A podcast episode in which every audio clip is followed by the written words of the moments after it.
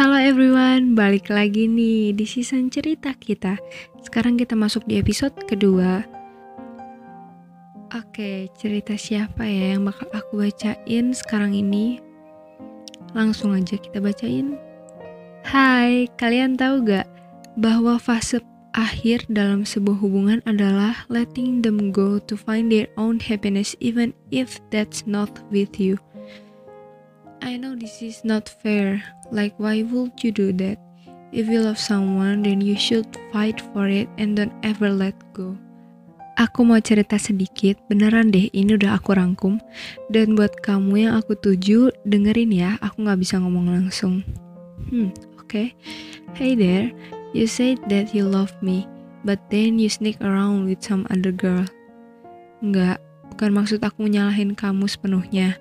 Aku tahu ini emang salah aku juga, membiarkan rasa ini tumbuh di dalam ruang yang gelap, dan aku tak pernah sadar bahwa ada celah di setiap dinding ruanganku yang membuat cahayamu berhasil masuk, hingga perlahan perasaan itu tumbuh dengan sendirinya.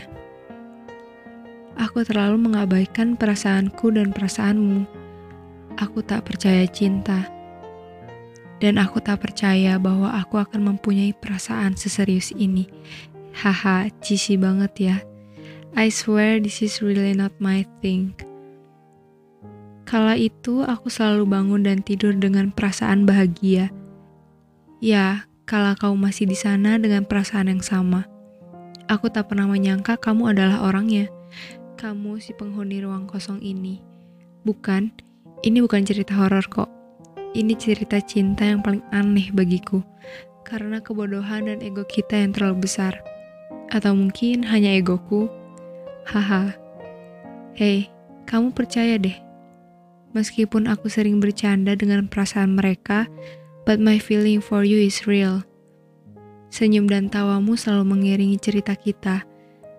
Bahkan di sana aku lagi kesal. Nyebelin emang. Juga caramu memberiku berbagai macam perhatian. Hingga hal terkecil seperti memberikanku sandal, karena saking malasnya aku pakai sandal setiap kali keluar. Lalu bukain gerbang buat kamu yang cuma sekadar duduk dan bertukar cerita tentang banyak hal. Hingga matahari terbenam. Oh iya, kamu sadar gak sih? Kamu itu cowok pertama yang ngambil hati bunda. Bahkan masih sering ditanyain loh sampai sekarang, haha.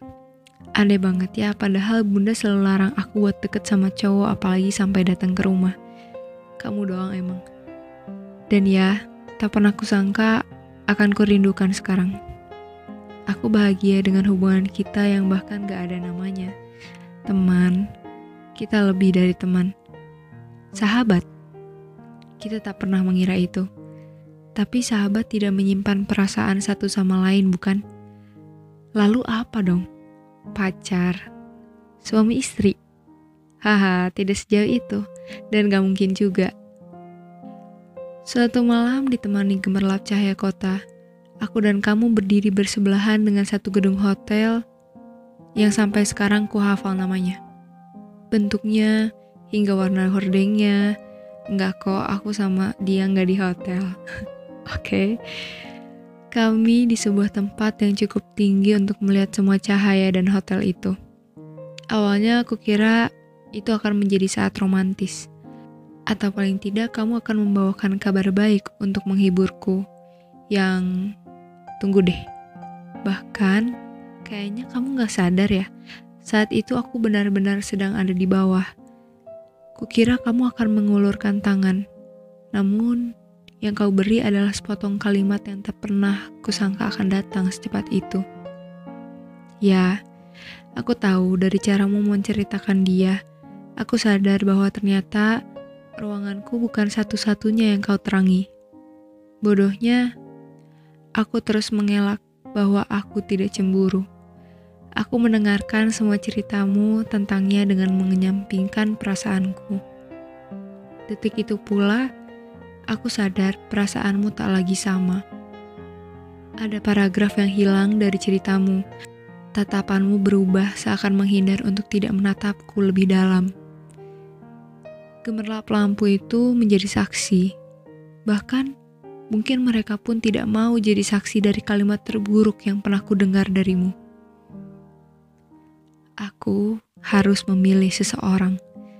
Ucapmu menatap langit dengan hembusan angin malam yang dingin. Membuat suasana itu semakin buruk, aku masih mencerna kalimat itu. Aku tidak mau percaya. Namun yang aku lakukan adalah tersenyum, mengejek dan bertanya. Baru mau pilih? Atau memang sudah pilih? Kamu sedikit tersentak dan akhirnya mengiyakan. Gak perlu aku sebut siapa, kamu pasti tahu orangnya. Ujarmu dan menatapku di ujung kalimat. Ya, aku tahu orangnya. Beruntungnya dia. Sayangnya itu bukan aku. Saat itu pula aku melihat pertanda bahwa kamu akan pergi. Akhirnya aku kira itu sudah usai, namun ternyata kita tak pernah memulai. Perasaanku campur aduk. Ada satu hal serius lain yang menjadi alasan kita di sana. Kamu tahu kan, tempat itu tidak tepat. Dan kamu juga tahu waktu itu aku sudah cukup sedih dan sebenarnya tidak cukup kuat untuk mendengar kalimat itu. Aku masih tak paham mengapa saat itu adalah saat yang tepat bagimu untuk membawakan kalimat itu. Meskipun aku berusaha tenang untuk mengerti perasaanmu, karena aku yakin kamu sudah menyimpannya cukup lama, bukan? Namun, kamu berhasil membuat malam itu berkesan, bagai mimpi buruk, diiringi lagu pamungkas yang terus kamu nyanyikan sepanjang jalan. Membuatku menghapus lagu itu dari playlist. Hehe, maaf ya pamungkas. Lagumu sungguh keren, tapi aku tak mau mendengarnya lagi. I remember it all too well. Semuanya menjadi kacau aku sungguh kacau. Hingga suatu hari keputusan untuk pergi dengan sepatah kata yang selama ini aku simpan. Kamu di sana menunggu kalimat itu langsung dariku. It's hard for me. You know it. That was the moment of us. Honestly, I don't need your answer.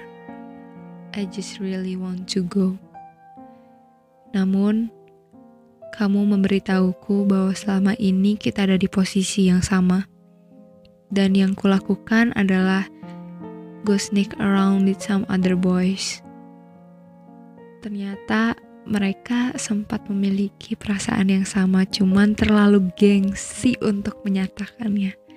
Mereka lebih baik untuk membohongi dirinya sendiri, untuk menutupi perasaan yang mereka kira, ah, kayaknya enggak, kayaknya salah kayaknya harusnya tidak seperti ini. Kayaknya kita seharusnya berada di jalan yang tepat. Tapi nyatanya, oke, okay, kita lanjut. Ternyata kita sama-sama buruk, tapi sepertinya aku yang paling buruk. Aku membicarakan banyak kisahku dan mereka kepadamu, namun tak pernah tentang kita. You make me realize how cruel I am this whole time. I've never cared about your feeling until you leave me here with the greatest memories that I ever had. I'm sorry. I've blamed you for everything. I have to go, and you should too. I think we don't deserve each other because we hurt each other. I lost myself, then I lost you too tertanda Ice Beer.